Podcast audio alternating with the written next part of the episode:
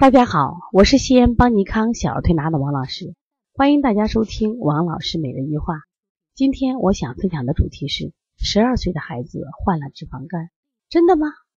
十二岁的孩子能患脂肪肝？这消息可信吗？那我的回答肯定，因为这就是我现在正在调理的客户。而且这个孩子呢，我很熟悉，因为他在这个孩子四五岁的时候就是我们调理的一个常客。这个孩子刚开始来的时候啊，爷爷就讲，这个孩子一个月住三次月。你想想，一个月就三十天，他能住三次月，就是刚出院，好两天就开始住院。而且呢，医生啊都好心，因为可能国家有这个报销规定吧，就是你每一次生病啊，比如说不能是同一种病，说他每次可能都是扁桃体会脓发炎，所以医生呢就会刻意的去写成别的病来给他报。第二个呢，他们也因为常年的生病呀、啊，他们就在保险公司还办了一个保险，也就是说，呃，生病每天呢还有一一百块钱的补助，当然具体是什么保险我也不太清楚啊。就说明这个孩子特别爱的生病。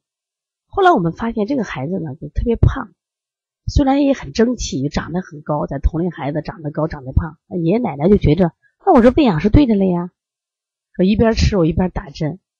那么这个孩子基本我们调到了八岁左右啊，就不太来了。一个是随着孩子长大可能不太生病了，还有一种情况就是学业多没有时间来，那么再一个大一点吃点药可能见效了吧。可是没想到今年这个孩子十二岁，他小学毕业的时候呢又开始出现这种不停的发烧，然后去住院，住院出来又再次发烧的情况，然后呢医院做了全面的检查，大家能想到吗？他的结果会是怎么样呢？对了，就是检查出了这个孩子患了脂肪肝，这第一个病。第二个病，这个孩子还有贫血。第三个病，这个孩子脾肿大。我还没说完呢，还有第四个病，这孩子查出来指标胆碱酶高，也就是说他有腿疼，实际上就是我们说的有痛风的这种症状，而且他尿酸也比较高。哇，吓死人了呀！这是个孩子吗？他是孩子十二岁，可是得了病好像都是中老年疾病呀。对呀，这就叫退行性病变。那为什么会？因为我们现在的生活方式就是老年人的生活方式呀，吃得多，不运动，宅在屋里，是不是？所以我们这孩子一定会患老年老年人病了。那到了这个时候，家长们才大彻大悟了啊，觉着后悔了。所以后来分析这个疾病呢，我就想，第一个，他肉确实吃的太多了，肉吃多以后，我们说的这个肠道的代谢，血液里面代谢出了问题了，才能出现这种情况。第二个呢，这个孩子呢就是吃了多肉，为什么贫血呢？因为他实际上他吃的肉太多，也就给他的这个五脏六腑带来的负担，所以说没有能力去吸收这些东西，所以反而吃肉还出现什么呀？贫血。再一个，他给孩子吃的肉大部分是蛋白质，牛奶、鸡蛋呀、瘦肉呀、虾，我蛋白质的代谢有一部分要通过什么呀？肾脏代谢。我说你会不会加重了这种肾脏负担呀？是不是？另外海鲜吃的多，我们现在都给孩子吃海鲜了，吃多你看，它就引起尿酸过高了。所以说，遇到这样的孩子，我们现在该怎么办？首先，我们一定要改变我们的育儿方式。